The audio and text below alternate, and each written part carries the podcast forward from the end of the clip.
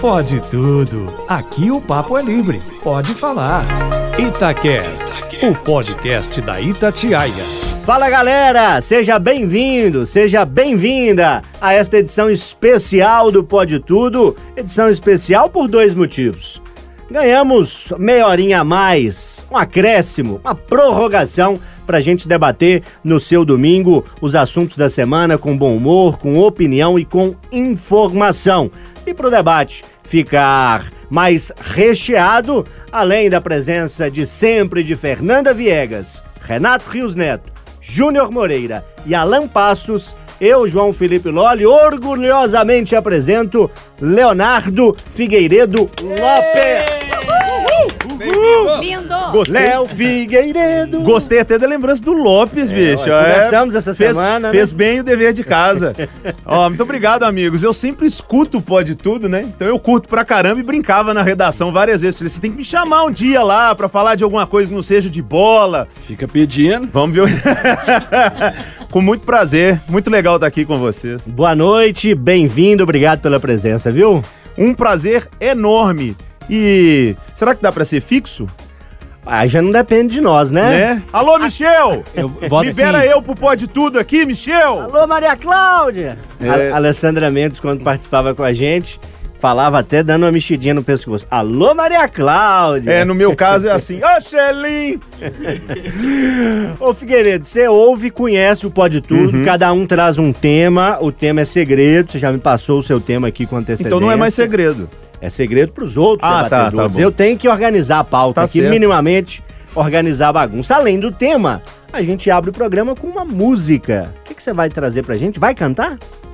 Eu posso ousar cantar. Por favor. Se as pessoas desligarem o rádio, né? Aí eu não tenho Aqui é culpa. o momento de, de pagar mico. É mesmo? então eu devia ter escolhido até uma música que eu não gostasse, né? Mas tem a ver um pouco com o meu tema, né? Que não é pra eu entregar ainda. Não, ainda não. Pois é. Segura aí. A minha música é do Metallica, Opa! é Nothing Else Matters, principalmente a parte do Never Care for What They Do, Never Care for What They Know, but I Know. Ponto. É meio que um, um não ligue pro que eles sabem, pro que, que eles, eles falam. fazem, pro que eles Uhum. falam. É meio Pe- um- Foque no que importa pra você.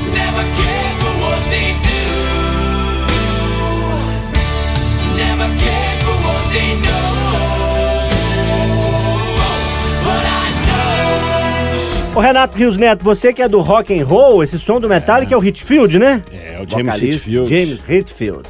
Renato é rock and roll também.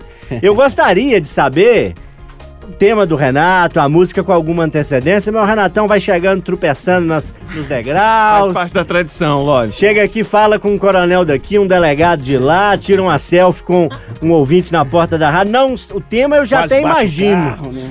O tema eu já até imagino, mas a música sua eu ainda não sei não, guerreiro. Essa aí você vai gostar. Ah, o Led Zeppelin!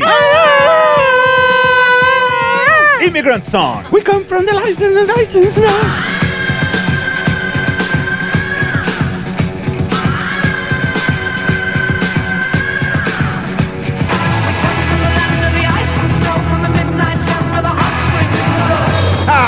Sensacional, Por né? favor, pede ele pra fazer de novo. Faz não.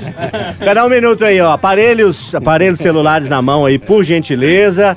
Nós vamos repetir a performance de Renato Rios Neto. Eu matei o Led Zeppelin de primeira. O, o Figueiredo é bom também, já matou a canção também. Vai lá, Renato!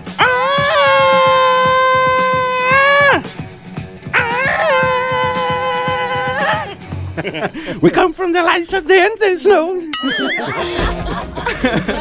Pra aqueles que não viveu ou que estão em outro planeta, que não conhecem Led Zeppelin, uma das maiores bandas, vocês viram essa música no filme do Thor, tá? E do É, Shrek também. E do Shrek também. É verdade. Aí, cara, ô, sensacional. Ô, Alan Passos, o Renatão parece mais com o Thor ou com o Shrek? O que, que você acha disso? Ah, ah não precisa Meu sonho era ser o Thor, precisa. A realidade é o Shrek, né? Só o cabelo, só o cabelo que lhe falta, Pronto, Renatão. tá respondido. O sonho do Thor é ser o Renato, tá bom assim?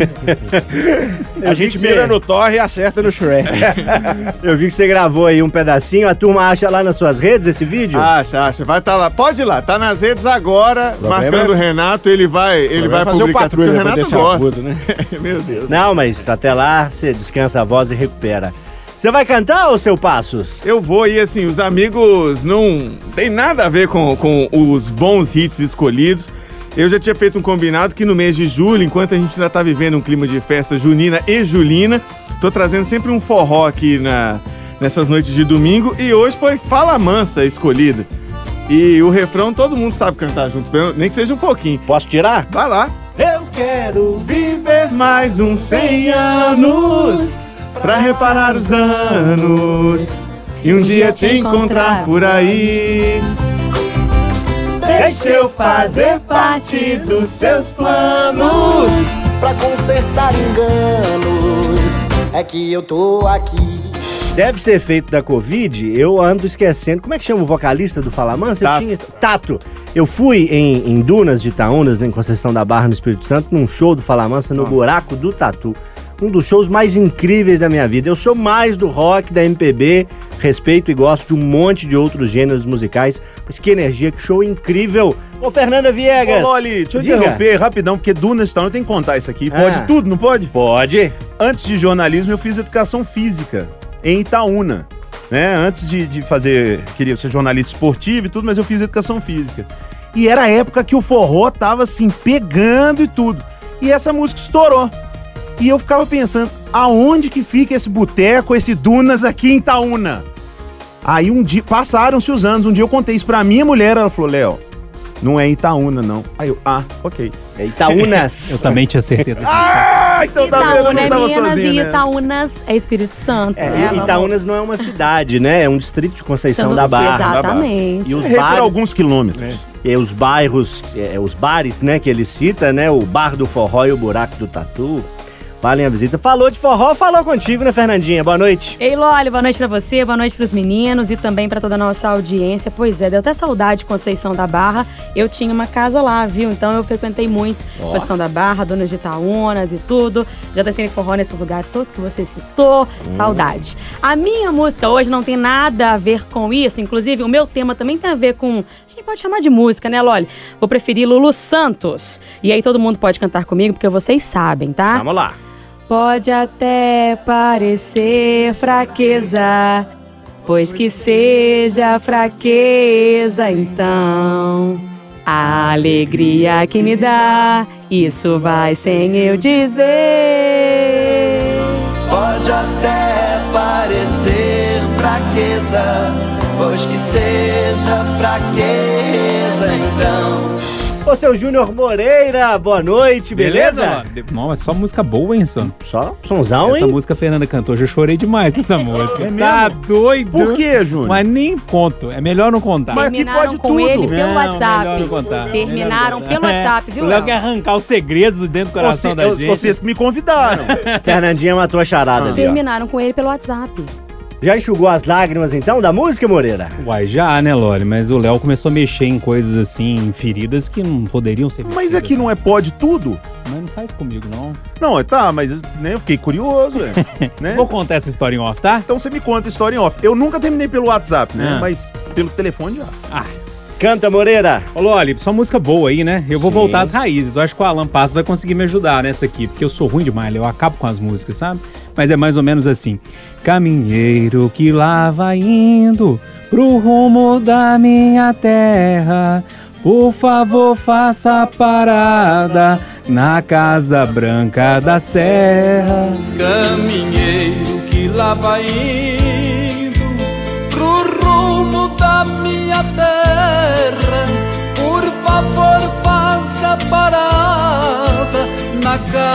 Branca da Serra. Milionário e José Rico. Turma, o time tá apresentado, hein? A estreia de Léo Figueiredo, Renato Rios Neto, Alan Passos, Fernanda Viegas, Júnior Moreira e eu, João Felipe Lolli, que encerro este primeiro bloco trazendo rock and roll, minha promessa de julho, todo domingo trazer rock pra você. Já teve Pink Floyd, Raul Seixas, LED, Secos e Molhados, Os Mutantes.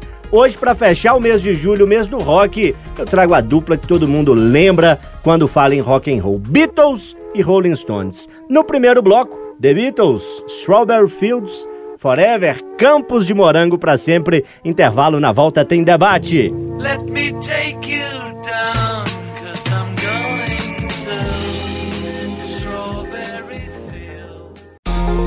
Pode tudo. Aqui o papo é livre. Pode falar. Itacast, o podcast da Itatiaia. Turma, estamos de volta. O time está apresentado hoje com um reforço, cinco debatedores. Cada um deles propõe um tema. O coleguinha não sabe do tema do outro. É na hora H, no dia D, no momento, é que a opinião tem que sair, a análise. E aí sai argumento engraçado, divertido, sai debate, sai controvérsia, vale tudo aqui no Pode Tudo. Renato Rios Neto abre os debates. Vai na bola, Renatão. Bom, gente, é, eu queria. É um fato que aconteceu essa semana, mas eu não queria é, entrar na parte tanto do inquérito em si, porque as investigações estão correndo, aí a gente dá uma informação aqui, surge um fato novo.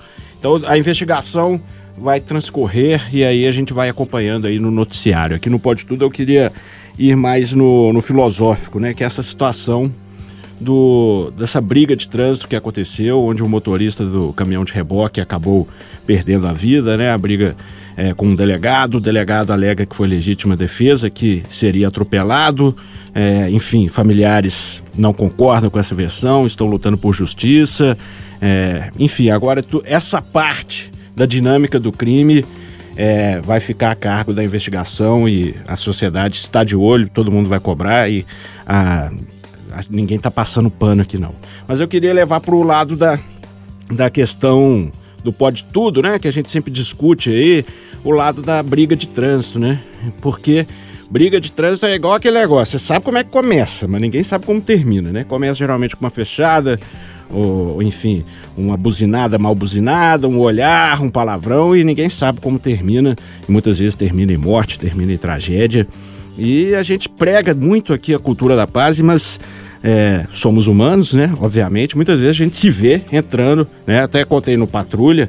É engraçado que um policial me ligou e falou: Renatão, repensei pra caramba no que você disse.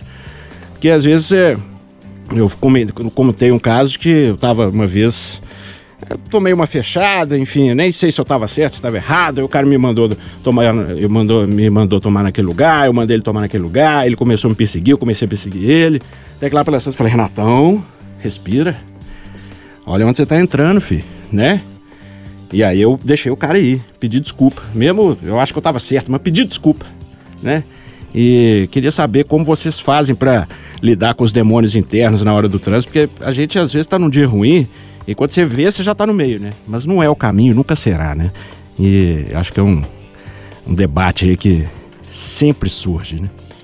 Alan Passos, esse tema dialoga um pouquinho com o que você vai propor daqui a pouco para discussão, né? Eu sei aqui dos temas de todos, mas para quem está na mesa, o tema é uma surpresa aqui de momento. O que, que você pode dizer, sem trazer o spoiler do seu tema, mas ao mesmo tempo analisando essa situação banal, que é uma briga de trânsito, acabar com morte? Não tem explicação, né? Não, não tem explicação. É, a gente foi se aprofundando no assunto. Eu falei isso algumas vezes no Jornal da Noite, que por enquanto a gente tinha algumas versões desse caso, ainda não tinha a verdade. Porque numa história como essa, você tem uma versão, você tem uma segunda versão que infelizmente não pode ser contada pelo motorista do caminhão guincho porque ele acabou sendo morto, e você vai ter, espero, a verdade depois de uma longa investigação. Ela tem que ser minuciosa, não adianta ter pressa nesse caso. É, eu tenho certeza que o tema que eu vou trazer vai acabar surgindo de uma forma ou de outra aqui na, nas discussões. Por isso mesmo eu quero trazer para outros dois pontos. Um é a questão das armas. Você que está me ouvindo, ah, lá vai o Alan falar de, de. É, respeito a sua opinião, mas eu acho que esse é um exemplo de que as armas não trazem necessariamente segurança. O cara que atirou era um delegado, tinha todo o direito de ter essa arma, tem treinamento para isso, e por tudo isso ele tendo autorização, tendo é, preparo físico e psicológico para portar a arma, ele acabou reagindo dessa forma.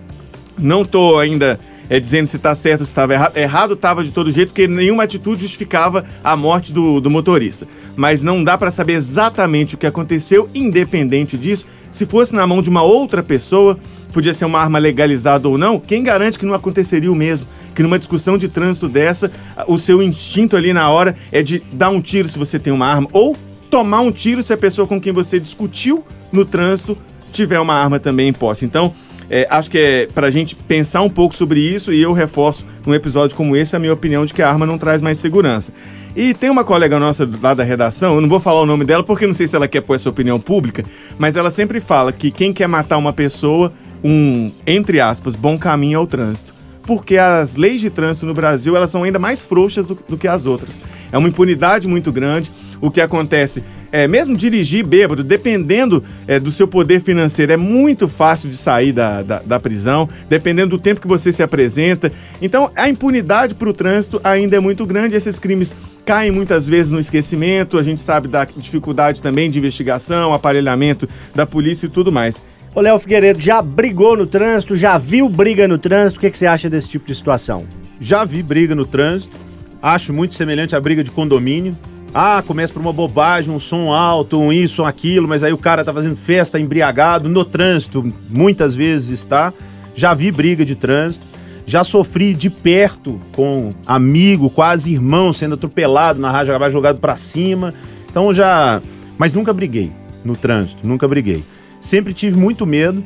E essa questão da arma que o Alan citou, eu lembro do meu avô, eu menino, né? Meu avô já não, já não, já não tá mais aqui e de uma outra geração.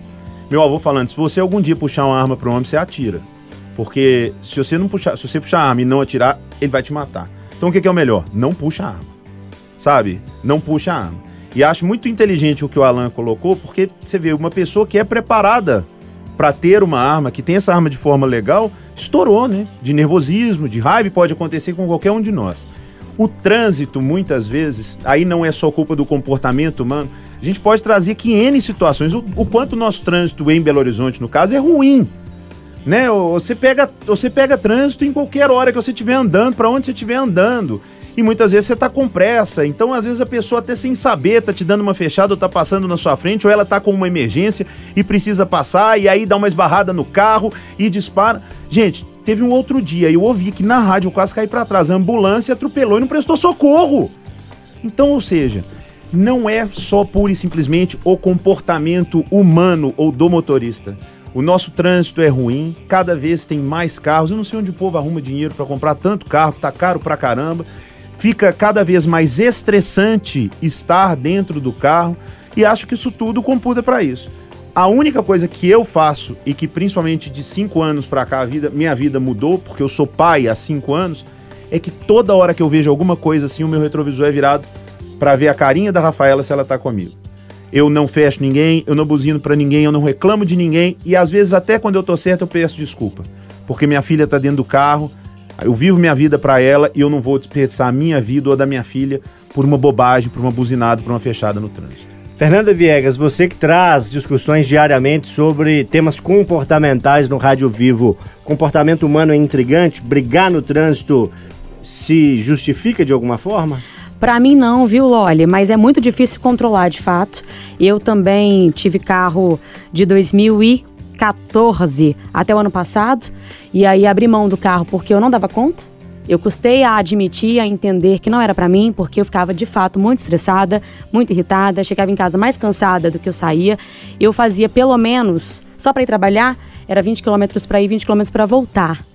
Então eu pegava trânsitos em partes da cidade, onde o trânsito é muito intenso, não tinha como fugir. Então foi muito complicado para mim esse período, não era prazeroso, e aí eu resolvi deixar o carro de lado. Sofri acidente, não foi nada grave, mas assim, sofri acidente, me envolvi em, em acidentes, já tive briga de trânsito, é confusão. Falei, pera, tá muito ruim esse negócio. Abri mão do carro, ando de aplicativo, ando de transporte público, foi melhor para mim. Juntando também a questão do custo, né? Que ter carro tá muito caro. Então foi a melhor opção porque eu vi que não estava dando certo. Eu não entendo por que, que o trânsito é um lugar onde a gente extravasa.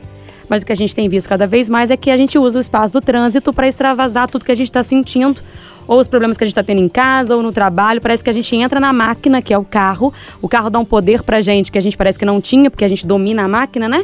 Parece que isso faz a gente se transformar, uma coisa louca, né? Como eu não soube cuidar disso, eu abrir mão. Então, acho que assim, foi a forma que eu encontrei, admitir que não é o meu espaço. É muito diferente quando eu vou para casa do meu pai, por exemplo, de folga, pega o carro lá, sem horário, sem pressa, pra ir em um lugar tranquilo. É bem diferente a realidade. Então, pra mim, foi a melhor opção do que dirigir na capital. Ô Júnior Moreira, deixei por último, você que é de nós aqui, talvez aquele que mais tem experiência, não só em dirigir da casa para o trabalho, da casa, é, da sua casa para casa dos seus pais, dos seus amigos. Você trabalhou como motorista, né? Viu muita briga? Vi muita briga, Loli. Vi muita briga, é, participei de muitas brigas também. É, e como o, o Alan disse, eu também não me orgulho disso não. Mas a gente vai ficando um pouquinho mais velho, vai ganhando os anos, a, a- idade vai, vai crescendo e a gente vai entendendo que algumas coisas não valem a pena mesmo, né? Porque eu comparo muito o, o- o cockpit de um carro, de um caminhão, enfim, seja um volante, um guidão, seja o que for, a- ao teclado do computador, sabe? É, ali se produz muito machão. As pessoas criam uma, uma força que eu, que eu fico sem entender. A pessoa senta atrás de um computador, acha que pode xingar todo mundo, pode praticar todos os crimes possíveis e imagináveis. E a mesma coisa, né? Na hora que você entra, bate a porta do carro e, e você põe a mão no volante e liga o carro, parece que vira uma chave dentro da cabeça da gente, assim, principalmente o Belo Horizontino. Isso é pior aqui, viu, gente? Bem pior. Quem dirigiu pelo Brasil aí sabe disso. É, parece que vira uma chavinha assim, e você fala assim: agora eu sou super-herói, eu vou fazer tudo, ninguém pode me atrasar, minha pressa é maior do que a de todo mundo, ninguém pode dar seta, que senão não vou deixar entrar. Se por um acaso me fechar, eu vou buzinar, eu vou xingar. Enfim, cara, eu, eu não sei o que que passa na cabeça é, do Belo Horizontino, não, porque cada dia é, que vai passando, vai ficando pior. Tava comentando no Rádio Viva essa semana, em algum dos momentos que a gente tratou desse assunto, que eu cheguei aqui em Belo Horizonte e vim para dirigir, para trabalhar com volante.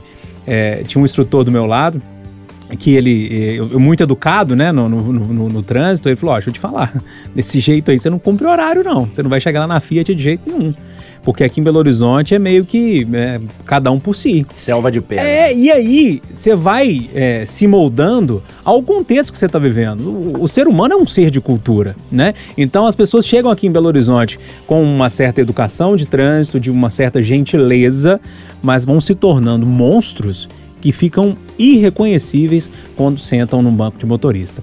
Enfim, acho que a gente tem que começar a repensar isso cada dia mais. Renatão, pra fechar?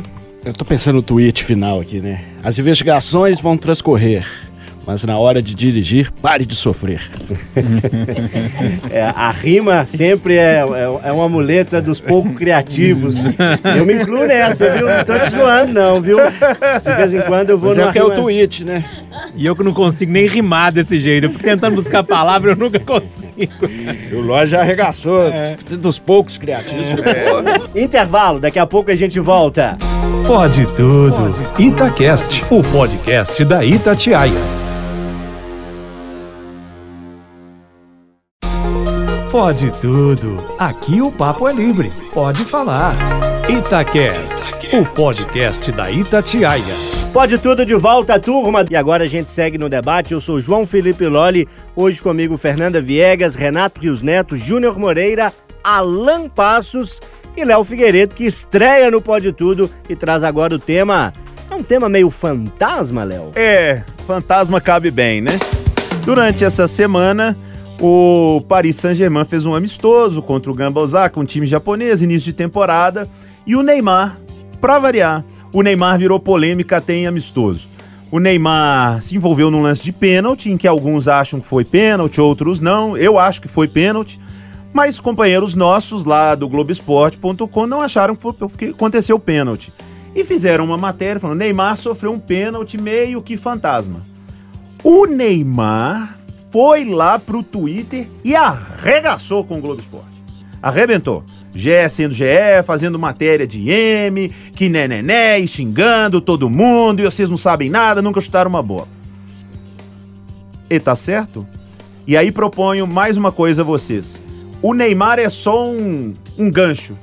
As pessoas estão intolerantes demais à crítica? O Neymar, que é uma pessoa pública, um dos maiores jogadores do mundo, uma matéria com uma opinião contrária à dele ou ao que aconteceu, causa esse tipo de transtorno? O mundo não tá muito intolerante, não? Você recebe bem críticas, Júnior Moreira? É, em primeiro momento não, Lólio. Acho que todo mundo não recebe bem. No primeiro momento você dá uma travada. Você, você- você tenta entender qual que é a intenção daquela pessoa. Mas depois, normalmente, quando você começa a digerir aquela história, você fala, pô, tem razão, né?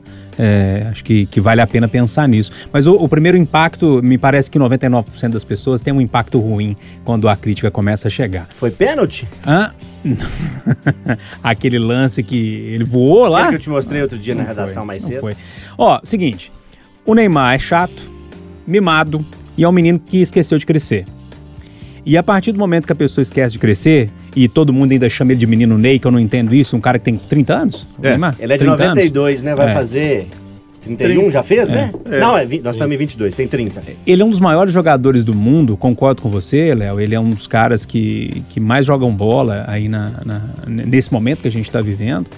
Mas ele tem uma responsabilidade social importantíssima, que é servir de espelho para uma garotada que está chegando. Tem um monte de garoto aí que quer ser o Neymar, pô.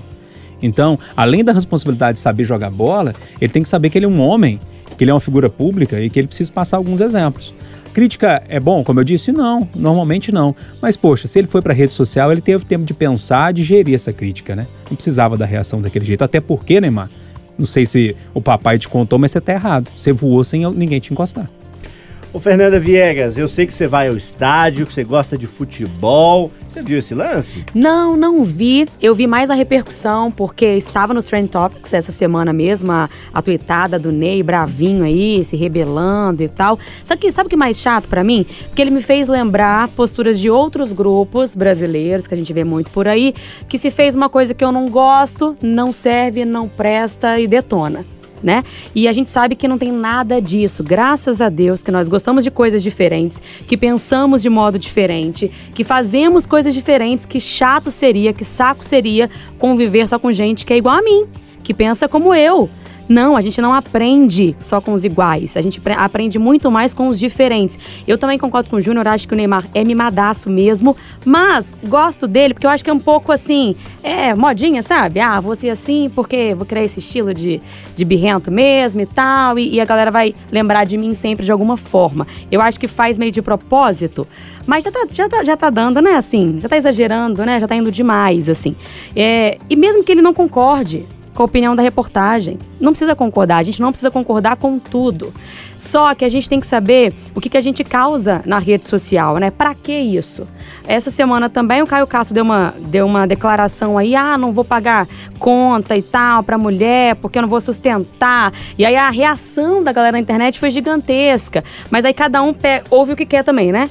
Uns eh, foram lá e assistiram tudo a entrevista e viram o contexto todo, outros pegam só uma palavra ou outra e vão discutir sobre aquela palavra. Então, assim, a gente tá numa fase, Loli, que a gente tá ouvindo o que a gente quer ouvir.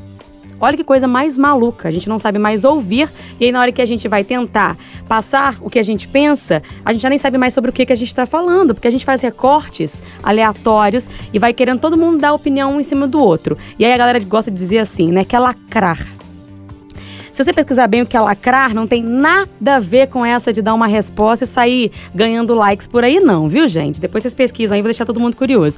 Mas, bom, é chato isso, sabe? Eu gosto, eu adoro no Rádio Vivo quando a gente consegue, um fala uma coisa, o outro pensa diferente, o outro pensa de uma outra forma, e a gente fala, ó, que legal, né? Deu debate, cada um pensa de um jeito e a gente continua amigo. Tem que aprender a fazer isso. Estamos intolerantes, só que é muito ruim ser intolerante, não é só pro outro, não, é pra gente também. É uma bolha super cansativa. Espero que a gente consiga explodir todas, mas sem usar gás natural, viu? Ô Renato Rios Neto, você lida bem com crítica? Você tá na TV, você apresenta um programa que tem uma das maiores audiências no rádio, o Itatiaia Patrulha. É, o seu trabalho está sempre muito acompanhado por todo mundo e alguma crítica surge, né? É, é um negócio que eu tô aprendendo a lidar melhor, porque a crítica construtiva, principalmente quem você conhece, respeita, ela é bacana, né? Mesmo assim, né?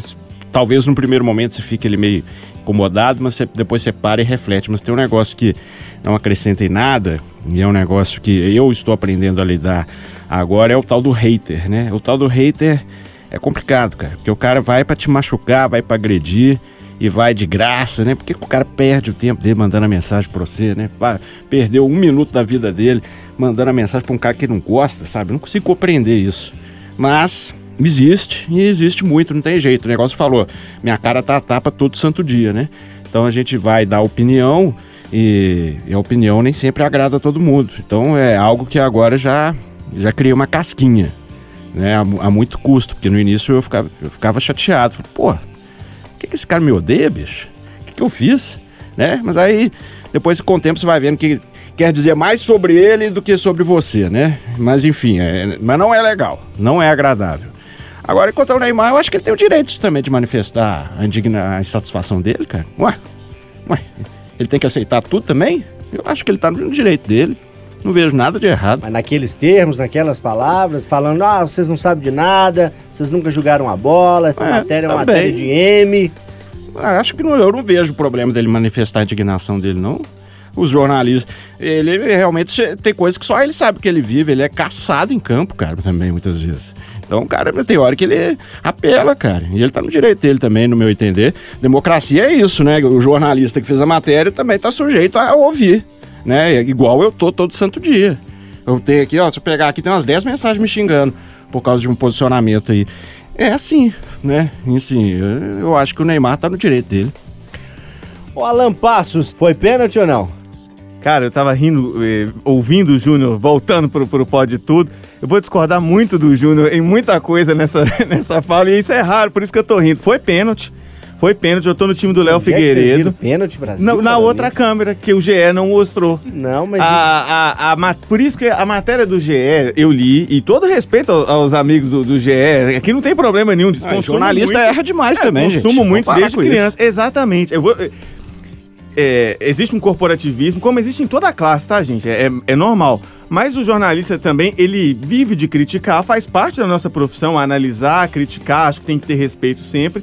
Acho que o Neymar usou termos desnecessários, mas eu entendo. Porque é, um, é o tal do balde que vai enchendo, vai enchendo. O, o Neymar é um grande ídolo nacional, mas a gente também vive uma, uma fase que a gente não quer ídolos, a gente quer um pouco de ventríloco. A gente quer que o cara espelhe um comportamento que a gente acha que ele deveria ter. O Neymar tem vários comportamentos fora da vida dele que eu, Alan Passos, não teria. Mas é a vida do Neymar. E tudo que ele tem foi graças ao sucesso que ele conseguiu. Então eu acho que assim, a gente se preocupa demais em julgar um amistoso de pré-temporada. E o objetivo foi fazer uma, uma, uma chacota. Ninguém na matéria preocupou. Jogou bem, não jogou bem o Neymar, deu assistências, fez gol. Era zoar o, pênalti do Neymar. E por- pela imagem que circula inicialmente, você fala, é um absurdo ele ter caído. Quando você vê a outra imagem, eu continuei achando que ele exagerou na queda, mas pra mim ficou nítido que ele foi tocado. E aí eu acho que é porque ele já tá de saco cheio. Não é, não é tipo assim, ah, critico- não pode criticar o Neymar. Pô, o tanto que ele escuta de. O tanto que ele toma porrada no sentido figurado e no sentido literal da, da coisa. Então eu, eu respeito também. Acho que o jornalista que escreveu a matéria que ele xingou tem que fazer igual o Neymar deveria, não levar pro coração. Não leva, não, deixa seguir. Ô, Não, diga, peraí, Júnior. deixa eu, deixa eu fechar aqui, Réplica. porque... Não, é porque eu não vi essa imagem que vocês viram que mostra o pênalti. Então eu vou te explicar É, eu não por que que foi pênalti em qualquer imagem Hum. que você vê. Não, a que eu vi não foi, me desculpa. Presta atenção Ah, no- na perna que supostamente, segundo você, não Hum. encosta, como ela bate e volta num movimento não natural na hora que ele dá o carrinho. É porque ela bate na perna do Neymar que ela volta com tanta velocidade. eu discordo. A imagem que eu vi, você me desculpe. Não tem pênalti. Ele não encosta no Neymar. Agora, essa que vocês viram, eu não sei. Eu tô falando, você viu a imagem de trás. A imagem de trás realmente parece, você não vê nada ali. Só que quando a perna, o cara, ele vem pra tocar no Neymar, se ele realmente não toca, ele recolhe a perna num movimento natural e aí não é pênalti. Ele, a, a perna tá, uma tá num sentido e a outra volta rapidamente recolhendo. É a física. Isso, isso acontece quando tem algum atrito. Isso é a minha opinião de milhões de carrinhos que eu vi no futebol e por isso que eu tirei essa dali. Não é conclusiva. E sempre o que tá acontecendo aqui é que a gente vive na redação todo dia. Não, sim. É da interpretação de cada É, um. mas, mas meu ponto nem é esse, se é pênalti ou não é pênalti. Eu acho que não foi, continuo achando que não foi pela imagem que eu vi. Agora, com a imagem que vocês têm, depois eu quero dar uma olhada pra ver se é ou não é. Agora, o meu problema é o seguinte: é, tem algum problema do Neymar criticar a reportagem? Não tem, problema nenhum. Ele pode xingar o repórter, eu não tô defendendo o repórter. Mas o meu ponto é, é, é, é o outro, assim. É, o balde do Neymar encheu. Acho que não. Acho que o balde da, da população que gosta de futebol que encheu com o Neymar. Porque, pô, esse menino tá chato. Não, ele vai precisa, arrebentar na Ele Copa aí, ó. precisa a- acordar um pouquinho pra vida Eu, e entender eu que e ele o Alan somos do Nós time somos do menino. Ney. Não, não. Vocês estão muito Eu, sou, chatos. eu gosto do Neymar. É isso, turma. A discussão é grande, viu? Léo Figueiredo, você quer fechar essa tampa aí? Eu, quero, eu concordo com todo mundo, tá? Eu acho que tá tudo no pacote, os comportamentos do Neymar. Se é ou não pênalti, cabe da interpretação de cada um. Só acrescento aqui. Tem uma bronca do Neymar com o grupo, com o grupo Globo. Então essa pancada não é à toa. E acho que o Neymar perdeu uma ótima chance de trazer o público pra ele. Respondesse brincando, com bom humor, com ironia. E outra, focar no futebol. Ele ganhou esse dinheiro, ele tem essa fama e todo por causa do futebol. Joga bola, se o Neymar ganhar a Copa, você acha que alguém vai lembrar de bronca com o GE? Ou, Neymar, você tá na bronca com o GE? Você deu muito like pra ele. Intervalo, na volta mais debate no Pode Tudo deste domingo. Pode tudo. Itacast, o podcast da Itatiaia. Pode tudo. Aqui o papo é livre. Pode falar. Itacast, o podcast da Itatiaia. É isso, turma. Tamo de volta. Mais debate, pode tudo. Domingo, Itatiaia, Rádio de Minas, para um Brasil de audiência. Hoje com equipe reforçada. E agora é hora de Alan Passos propor a discussão no debate deste domingão. Vai na bola, Alan. Vamos lá, Loli é, e amigos, eu acompanhei durante essa semana um anúncio do cantor canadense, se eu não estiver enganado, Shawn Mendes, que vai dar uma pausa numa turnê internacional para cuidar da saúde mental. O ponto aqui nem é o Shawn Mendes. Se você me perguntar uma música do Shawn Mendes, com certeza eu já ouvi, não vou saber cantar, mas ele é um astro Watermelon mundial. Sugar. É, um clássico é, da, da nova. Não sabia que era dele. Todo mundo sabe cantar um pedacinho. E assim, gente, é um cantor de renome. A gente viu acontecer isso com é, ícones do esporte. Aconteceu com a Simone Biles nos Jogos Olímpicos de, de Tóquio. É uma das maiores ginastas de todos os tempos que deu uma pausa e desistiu de algumas finais para cuidar da saúde mental. É, se a gente for trazer para o Brasil, Gabriel Medina ficou fora de algumas etapas do Mundial de Surf. Na música, isso aconteceu aqui também, da dupla Simone e Simara, teve pausa na carreira para cuidar de saúde mental. É, o que eu quero propor para a gente debater é que assim, o assunto, essas pessoas todas são é, bem-sucedidas financeiramente, podem se dar ao luxo de dar uma pausa na carreira para cuidar da saúde mental. Mas cuidar da saúde mental ainda é visto de uma maneira estigmatizada. Muita gente tem vergonha de falar que está indo ao psicólogo e eu posso dar um testemunho. Eu tive vergonha de revelar para muita gente quando comecei e foi uma das melhores coisas que aconteceu e que acontece na minha vida, fazer esse acompanhamento semanal. E acho que a gente está num microfone tão potente para falar sobre o assunto com todos os benefícios os- os desafios que ele traz. Vocês já fizeram, fazem, conhecem é, alguém que melhorou muito a qualidade de vida cuidando da saúde mental como profissional? Como é que é a relação de vocês com essa parte? O personagem do bloco anterior, Léo Figueiredo, camisa 10 da amarelinha, precisava fazer um tipo de, de terapia, assim como todos nós precisamos, né? Como é que Verdade. você vê essa questão? Faz, conhece quem faça, incentiva, acha que é importante? Eu já fiz muito, gostaria de fazer sempre, só que às vezes o horário ou até mesmo o bolso não permite, tem outras prioridades na vida, mas acho que o ideal seria sempre fazer. É sempre bom ter um espaço para desabafar, para poder falar, ouvir uma outra opinião de uma pessoa que está ali para te ouvir, porque muitas vezes as pessoas pensam que o psicólogo é, sei lá, para ele resolver seu problema, né, para ele te dar uma solução. Não é não, é para junto com você encontrar um caminho. Valorizo muito o trabalho dos coaches, que são muitas vezes ca caem em deboche, ah, está fazendo coach, ah, é coach e tal, ficou em deboche. São pessoas que se preparam para ajudar na sua vida profissional, na sua vida pessoal. Tenho nesse momento coach, eu tenho uma coach que me ajuda a organizar os meus projetos, a minha vida, o meu tempo. E parabenizo a Rádio Tatiá, inclusive, que nesta semana tivemos uma palestra sobre a síndrome de burnout né? E que foi passada para os funcionários e acho que tem que ser feita também com os gestores da rádio, porque não só as pessoas identificarem, mas também quem está acima para perceber. Às vezes o funcionário, não- você não está percebendo, mas você está entrando ali num, num- num furacão e não está conseguindo sair, e quem está te comandando, às vezes, ter o tato suficiente de, olha, pode parar. O brasileiro tem vergonha e medo de ir ao médico e de pedir atestado. Tem medo de perder o lugar. tem medo de se ausentar. Se você tirar uma licença, você vai, vou perder meu lugar, vão colocar outro para apresentar o meu programa, o outro vai dirigir o meu ônibus, o outro vai pegar o meu cargo. O brasileiro é assim. Então, a tendência é que esse desenvolvimento eh, de doenças mentais ele seja muito maior no Brasil, principalmente depois da pandemia, que é um problema para todos, é muito preocupante. Eu acho que todos têm que se voltar, têm que procurar. E se você acha que você não precisa de nenhuma ajuda, talvez você seja o que mais precisa. Júnior Moreira, duas coisas me chamaram a atenção na fala do Léo. Essa última, né? Muita gente acha que não precisa, de repente é quem mais precisa. E a questão de vergonha e medo. Eu sei que você, no- nas últimas semanas, aconselhou um amigo, estava passando por uma situação difícil no trabalho, procurar um médico, de se afastar, de ter esse olhar com um psicólogo, de pensar, né? Você até me disse que que falou para a pessoa, né? Falou, olha, quando a gente quebra uma perna, um braço, a gente pede uma licença, a gente descansa. A cabeça é a mesma coisa? Mesma coisa, olha, o problema é que tem muito preconceito em torno disso ainda, sabe? É, quando é depressão é mimimi, quando é burnout é mimimi, mas quando quebrou a perna, sei lá, o filho tá de caganeira e não foi na escola, enfim, não sei quem fez não sei o que, aí tá tudo certo, pode, mas quando é um problema mental, não, é mimimi, você tem que ser forte, principalmente com o homem, né? O homem tem que ser forte, não pode chorar, né? Aquela história toda que a gente já sabe. Então, assim, é, o primeiro ponto, eu acho muito importante isso que o Léo disse eu queria sublinhar. E sempre quando eu tenho oportunidade eu falo isso aqui, tá, Léo, no microfone da Itatiaia. É, eu já tive depressão em 2013 é, e a gente fica sempre naquele ainda medo de daquilo retornar e tal. E é importante saber que tem tratamento. É importante saber que o tratamento precisa ser feito com carinho, com cuidado e com disciplina, que é uma doença como qualquer outra. Agora, eu gosto sempre de alertar é, quem quem está perto da gente, você que está ouvindo a gente agora, o Alan, o Lola, enfim, todo mundo que está aqui, você já olhou para o lado?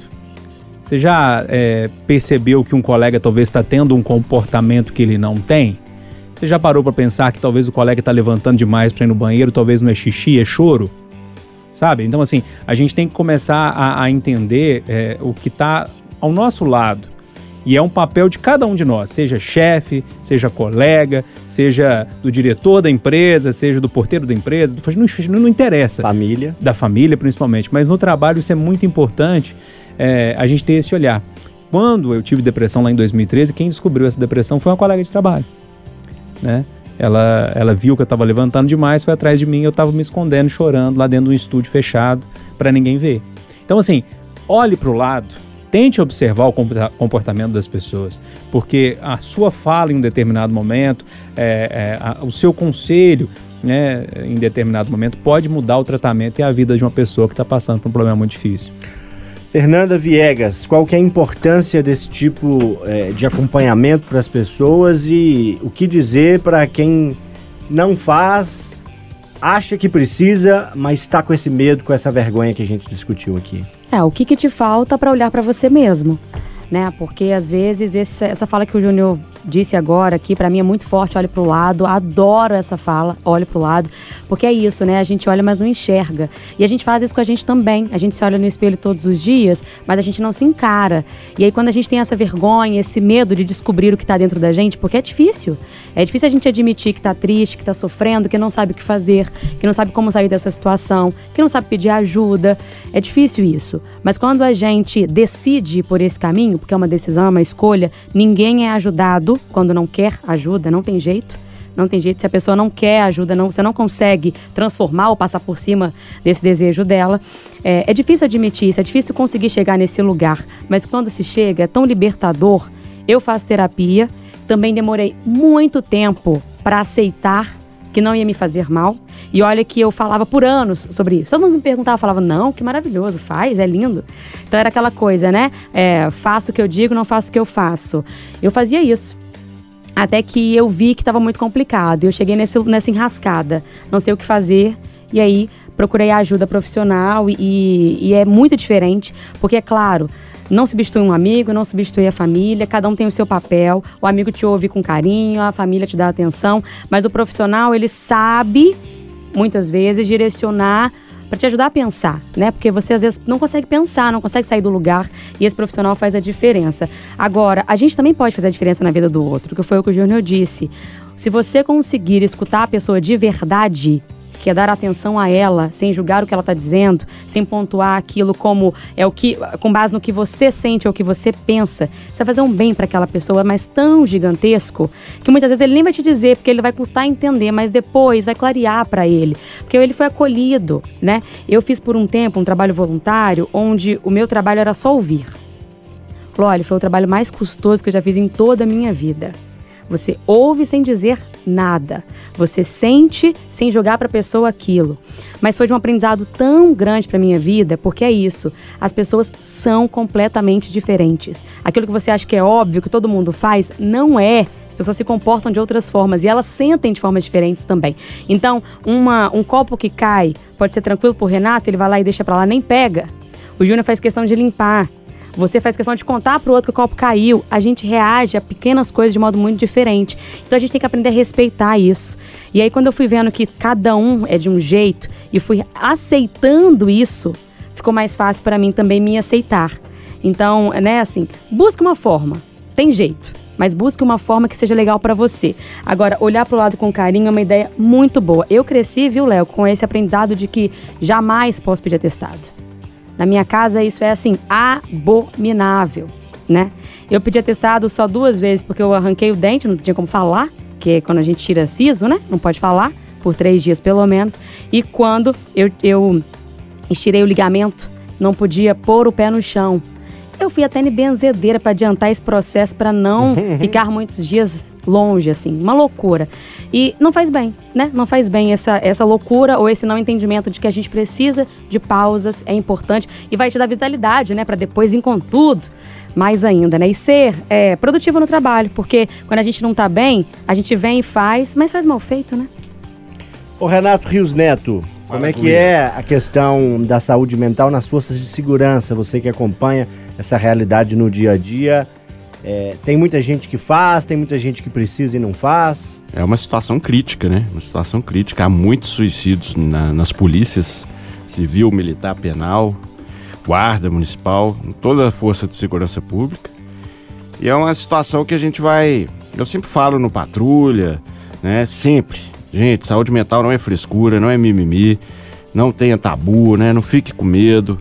Vergonha é não procurar ajuda, né? Não tem vergonha nenhuma. Eu sempre também fiz análise justamente é, por. no- chegou uma época que eu tava pirando mesmo, que eu não tava conseguindo lidar com com o meu trabalho, né? Que eu vejo muita coisa ruim, né, cara? Aí até conseguir digerir isso aí e aprender a lidar com isso tudo foi doloroso, né? E então fiz um bom tempo e salvou minha vida, cara, porque eu tava num caminho assim, meio tenebroso, sabe? Tava morrer ou viver, tanto fazia, assim, né? Tava daquele jeito, assim, estilo kamikaze. Então foi muito importante pra mim e no momento não tô fazendo, mas eventualmente penso em voltar. E nas forças de segurança pública é um assunto preocupante. Recentemente, recentemente mesmo perdi um. A PM perdeu um, um- um tenente, enfim, é, toda semana tem um caso, né? E, e esse tabu, né, a vergonha atrapalha muito. Então a gente tem que lutar todos os dias para naturalizar, né? Naturalizar a saúde mental. Ô Loli, deixa eu só falar uma coisa. A gente tá falando muito que as pessoas têm que fazer terapia e é coisa rápida. A gente só precisa pensar que tem muita gente que não tem condição nenhuma de fazer terapia. Exatamente, é, a isso gente é ainda outro- tem, a gente tá é outros partindo de, 500, né? é, a gente tá partindo de um pressuposto que todos têm. Por isso a saúde pública é muito importante, né? Uma, uma política pública de saúde mental. Alan, fecha pra gente. É exatamente esse ponto que eu ia chamar a atenção de que a terapia, no meu caso, salvou a, a vida, não é a expressão de apenas da boca para fora. E quando criança, essa história que os meninos trouxeram de que é importante alguém para olhar para você, uma professora de geografia que por um acaso também tinha formação em psicologia observou que eu estava com um comportamento é, muito diferente do, do normal, pegou chorando sem muita explicação e foi fundamental. Eu fiz, depois tive que parar e encaixei nesse momento como uma prioridade de vida. Tive que abrir mão de outras coisas para poder conseguir encaixar no orçamento.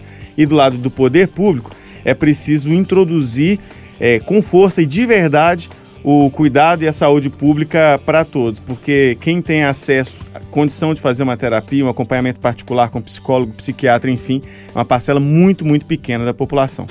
Discussão importante, hein, turma? Recado aqui do Pode Tudo. Cuide da sua saúde mental e ajude quem tá perto de você. Intervalo. Na volta, tem Ouviram do Ipiranga. Sério, na volta, hein? Não saia daí. Pode tudo. Itacast, o podcast da Itatiaia.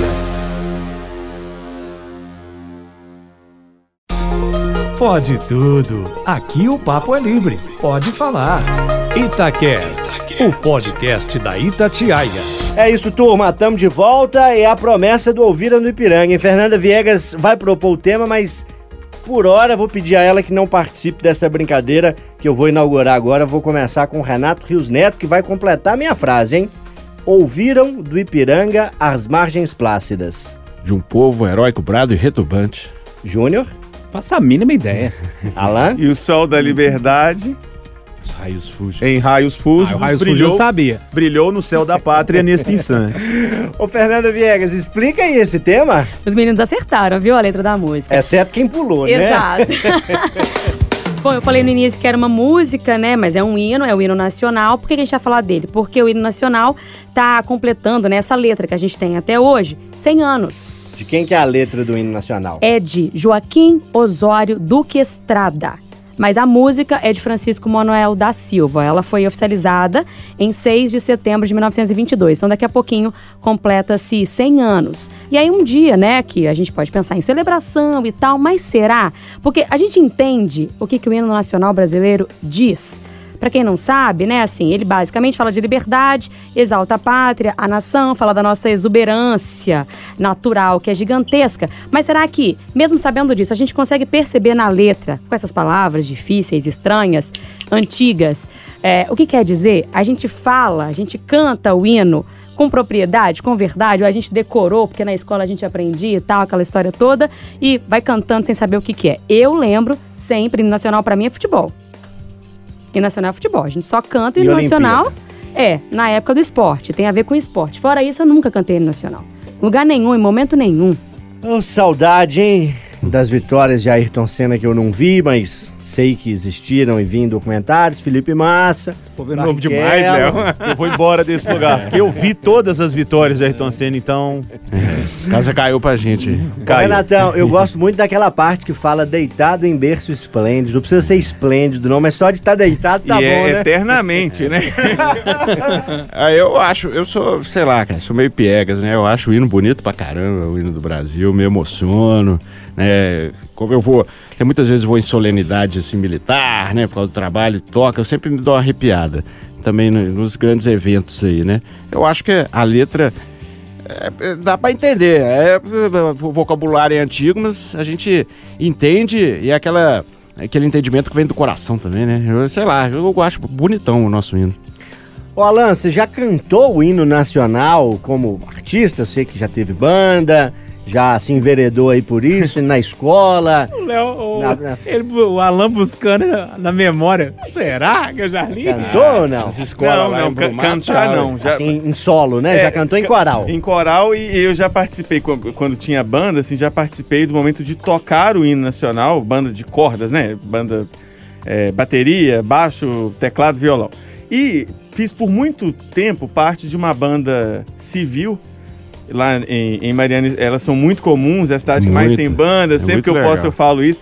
E é muito legal. Tocar o hino nacional dá na gente uma responsabilidade tão grande, mas tão, tão grande, que nessa hora, acho que até quem não é patriota ou acha que não é nessa hora, acho que é impossível você, você não ficar emocionado. E aí a crítica que eu faço é, a gente banaliza muitas vezes o hino nacional. Não sei se o Léo, que é do esporte, vai concordar comigo, mas quando é uma Copa do Mundo, um confronto entre seleções ou uma final de campeonato nacional, faz todo sentido tocar o hino do país. Aqui no Brasil a gente tem é, uma lei que o hino nacional toca antes de qualquer partida de futebol, campeonato brasileiro, e a torcida começa a cantar o hino da torcida organizada, o hino tá lá tocando, a turma tá cantando galo, cruzeiro, não sei o quê, e, e o hino tá lá, sabe, ao Léo. E às vezes o hino do estado também, que eu acho sim que é, a- a- os cantos oficiais têm que ser mais divulgados. é, o hino nacional tem que ser ensinado na aula de português, de interpretação de texto, mas a gente também não pode banalizar, que senão você cria um ranço que acaba afastando disso. Mas eu acho o hino nacional maravilhoso, sou um apaixonado por hinos de países, adoro da Itália, me, me emociono toda vez com o hino da Itália, da França, mas eu acho que a gente não pode banalizar para não perder esse, esse espírito justamente de ser algo tão importante. E hoje, Léo, os símbolos nacionais muitas vezes viram é, é, é, símbolos de um determinado partido ou de uma Uhum. determinada corrente política, o que dificulta ainda mais né, esse tipo de, de análise. Você gosta do hino nacional tocado antes dos jogos? Você que vai muito a jogos? Não, não gosto não. Faz sentido, não? Não, não faz. O Alan disse tudo porque não há nenhum respeito com o hino nacional brasileiro. A torcida do Palmeiras, por exemplo, ela canta o hino no tom dela falando Palmeiras, Palmeiras, Palmeiras, Palmeiras, Palmeiras, Palmeiras, Palmeiras. E fica assim o hino inteiro. O hino inteiro. Coisa chata, hein? Cara, pra quê? Sabe? Não, toca na Copa do Mundo, um duelo entre seleções, em solenidades. Eu também me arrepio com o hino nacional. Aprendi a cantar. Tem algumas coisas talvez que eu cante sem saber, porque fui doutrinado a isso quando criança. Mas acho que o hino tem sido muito banalizado. E acho que ao invés de se ensinar, é, aprenda a cantar o hino, não, aprenda a interpretar, a gostar do hino. Nos Estados Unidos, todo jogo de basquete se toca o hino dos Estados Unidos. Até no Canadá, toca o hino do Canadá e toca o hino dos Estados Unidos numa partida de basquete.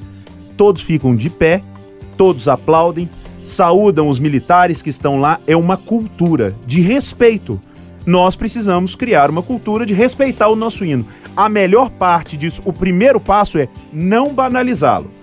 Colocar no estádio de futebol todos os jogos para ser desrespeitado pela torcida.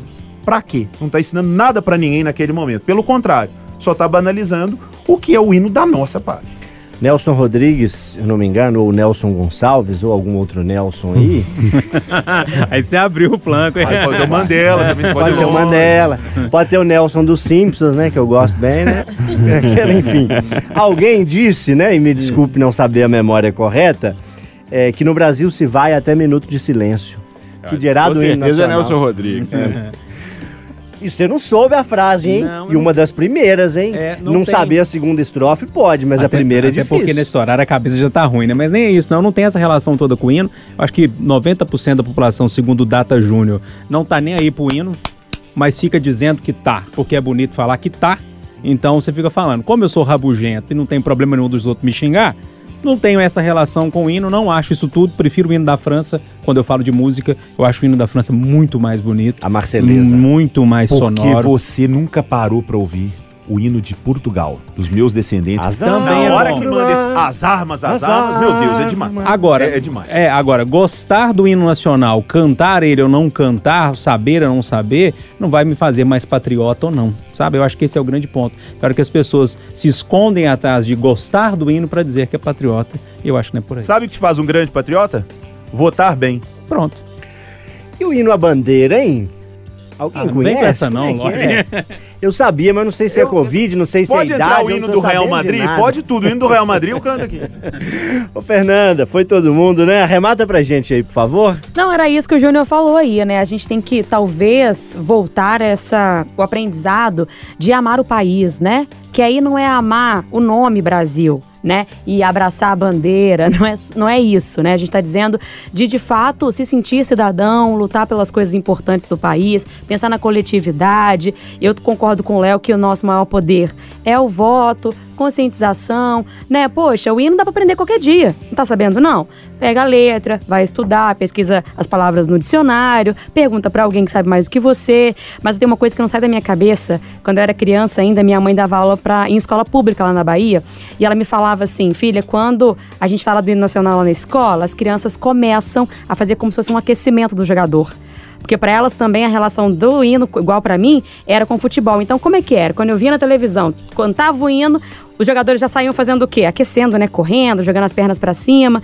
E ela falou, ela falava para mim que os alunos faziam a mesma coisa. Eles reproduziam aquilo que eles viam, porque eles achavam que era aquilo. Punha a mão no peito, cantava o que conseguia cantar e depois saía se aquecendo.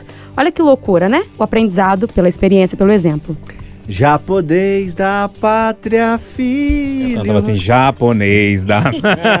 É, eu confundi, achei que esse era o da independência. Ah, eu não sei, a gente tem três hinos. Tem o hino à bandeira da independência, tem Ah, o hino tô nacional. achando que esse é da independência. Eu ficar a pátria livre ou morrer Ou pelo morrer pelo Brasil. Brasil, Acho é que é isso. da independência.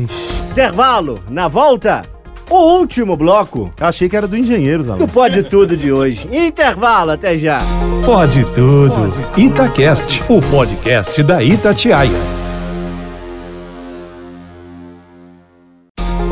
Pode tudo. Aqui o papo é livre. Pode falar. Itacast, o podcast da Itatiaia. É isso, turma, de volta. Pode tudo? Como se diz em espanhol, está mais grande. Neste domingão está maior, uma hora e meia. E a gente chega ao último bloco. Obrigado pela sua companhia. Valeu por estar junto com a gente. No intervalo aqui já corrigiram a gente, viu? É o pendão. Salve, lindo, lindo pendão da esperança. Salve. Esse é o da bandeira. Salve o príncipe Augusto da Paz. Não é príncipe, Esse é o da não. bandeira, né? Não? É, da, É príncipe, sim. É, porque não é príncipe, não, porque é o da bandeira. Salve símbolo Augusta Símbolo tem Augusta, príncipe. Ninguém sabe de Músicas nada, que contávamos errado. Sabe De nada. Ô Moreirinha, fecha pra nós aí, por favor. Fecha.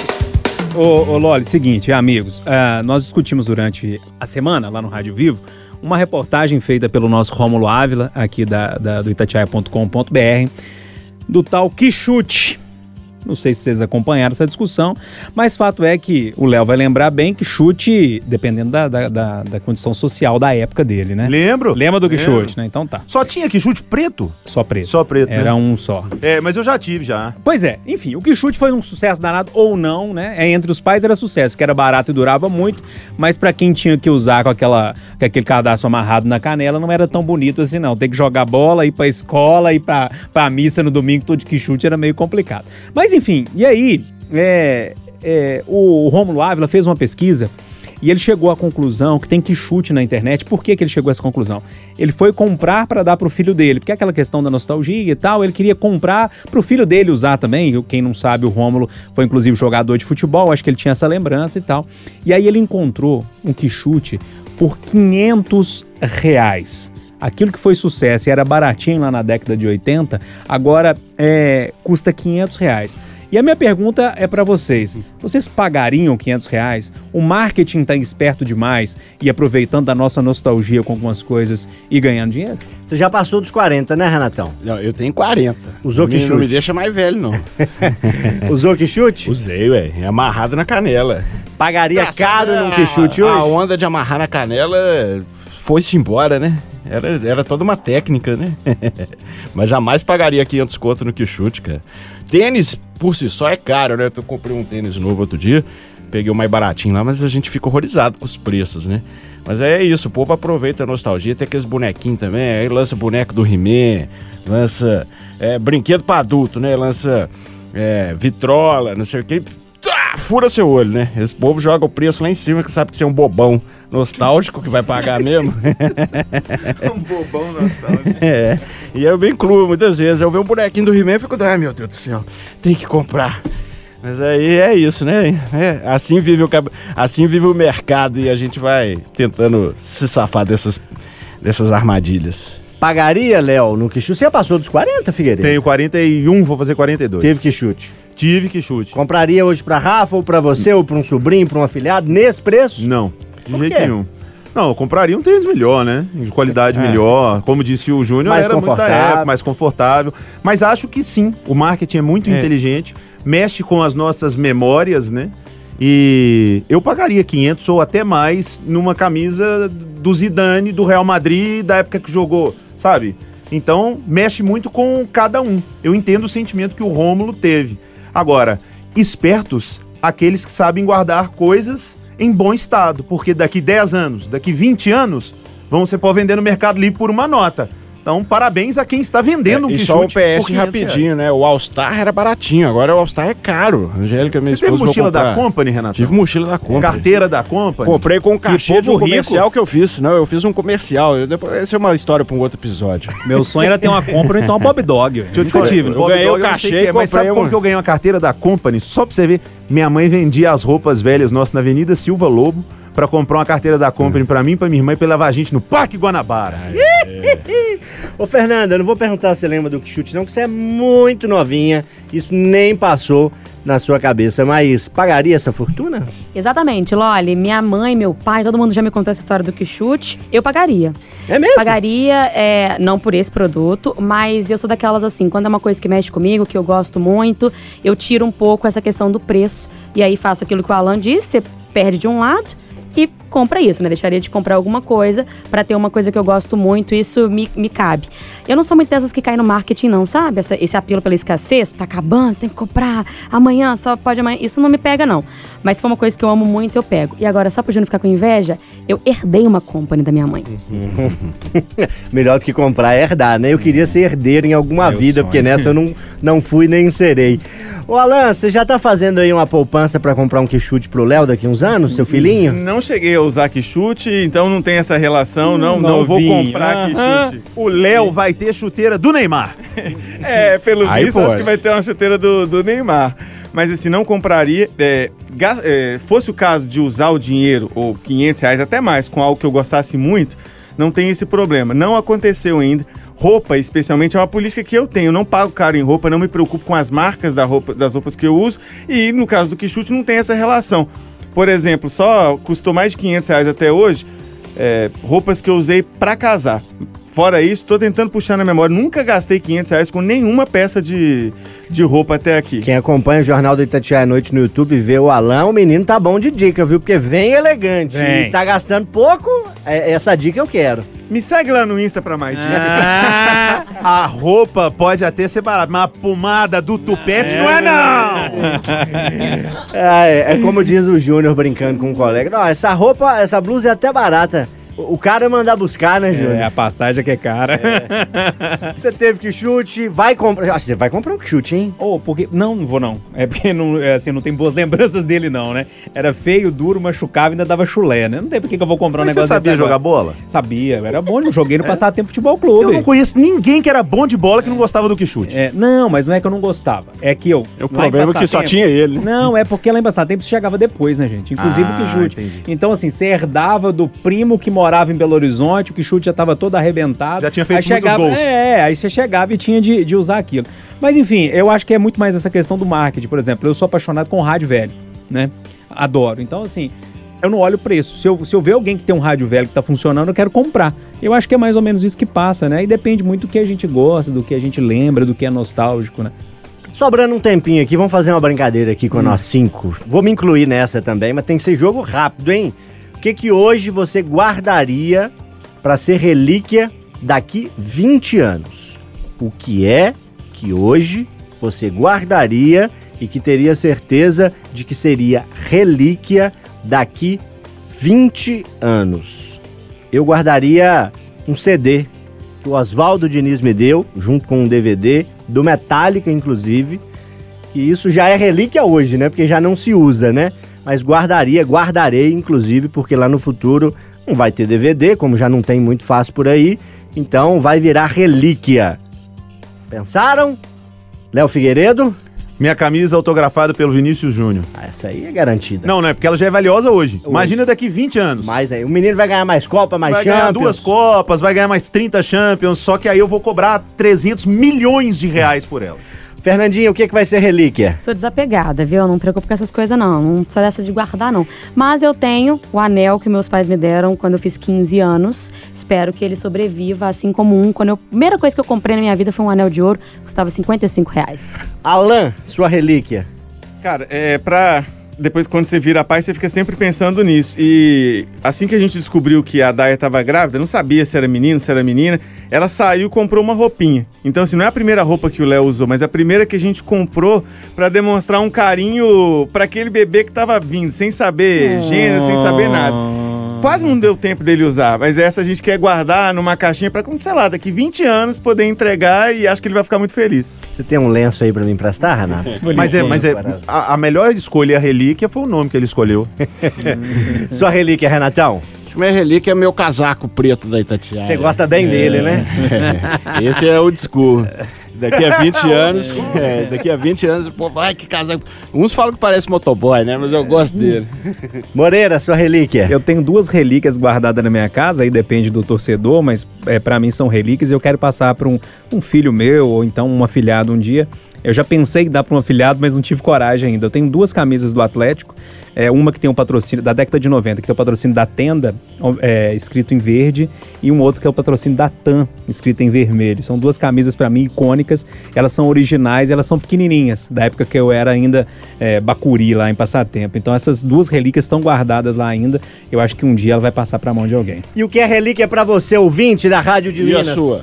Já falei, ué. A minha Ah, relíquia é o. DVD É. lá que o Oswaldo me deu de Do presente. Metallica, é verdade. é. Pra você, ouvinte, qual que é a sua relíquia? O que, que você vai guardar? Conta pra gente, manda zap, fica ligado na Itatiaia que a gente tá aqui sempre pra trocar ideia. Obrigado pela sua companhia nesse Pode Tudo especial, um pouco maior e com a presença ilustre de Léo Figueiredo. Foi bom pra você? Foi espetacular, inesquecível e quero repeteco. Bora! Valeu, Léo, boa semana. Valeu, turma. Um abraço. Alan Passos, vai correndo, viu, Alan? Fui. Júnior Moreira, obrigado, um abraço. Um abraço, aproveitem a semana. Renato Rios Neto, aquele abraço. Um forte 73. Fernandinha Viegas, até a próxima, hein? Até, gente, foi uma delícia. Ó, e pra fechar, hein? Prometi lá no começo do Pode Tudo que ia tocar Beatles e Rolling Stones. Começamos com o quarteto de Liverpool e agora vamos com Rolling Stones, Gimme Shelter. Pra mim, a mais fantástica música de Rolling Stones que eu consegui ouvir ao vivo no show do Maracanã em 2016. Que show fantástico! Essa banda é demais! Obrigado, boa semana e até a próxima!